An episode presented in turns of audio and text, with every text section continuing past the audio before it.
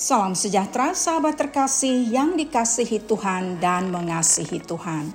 Kontemplasi bersama Evodia dalam episode ini akan merenungkan jangan bertindak, tunggu perintah Allah. Sahabat terkasih, pelajaran yang luar biasa untuk dipelajari. Dia dicemburui oleh orang-orang. Mereka membuat tuduhan terhadapnya pamannya tidak berhubungan baik lagi dengan dia. Dia tidak lari dari situasi ini.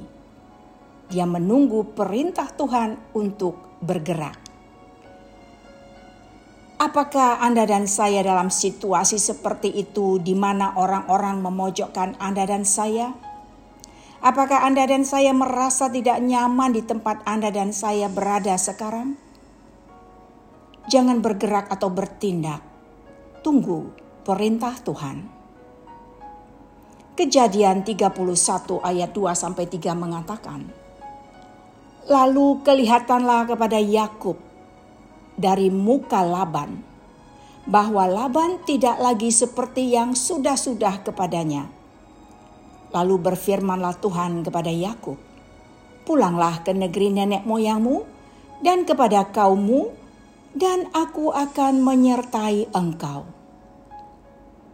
Sahabat yang dikasihi Tuhan dan mengasihi Tuhan, jangan membuat keputusan dengan terburu-buru.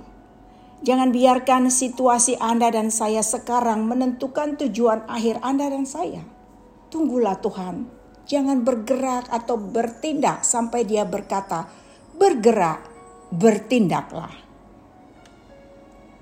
Tuhan memberkati.